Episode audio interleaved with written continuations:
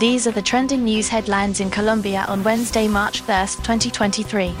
Low cost airline Viva Air has suspended its operations in Colombia and Peru, leaving thousands of passengers stranded in airports with little support. The airline, owned by the same group that owns Ryanair, grounded its flights after Colombian authorities delayed approving its requested merger with Avianca, Colombia's main carrier.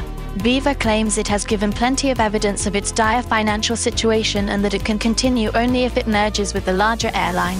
Viva and Avianca last year requested a permit to merge, but the deal has faced obstacles from government regulators who fear it could restrict competition in the airline market. Dozens of angry passengers protested outside Viva's counters at airports in Bogota and Medellin, where they briefly blocked access to the international departures terminal. In Colombia, the Federation of Educators, FECODE, has announced protests and a list of demands for teachers on February 28. The demands will be presented to the Ministry of Education, accompanied by mobilizations in various areas of the country from 10 a.m. The list of demands includes the defense of public education with adequate infrastructure, transportation, and connectivity, as well as the dignification of the teaching profession and reform of the general system of participation.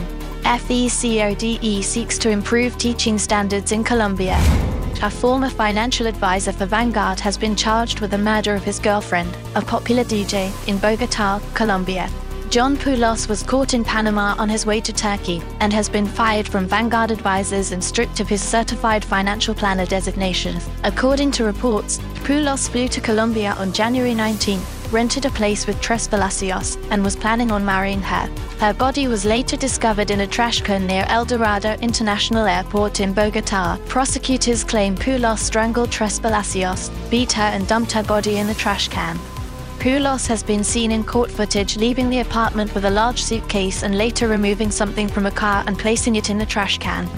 For more trending news headlines in Colombia, simply search Ozcast Colombian News Headlines in your favorite podcast app.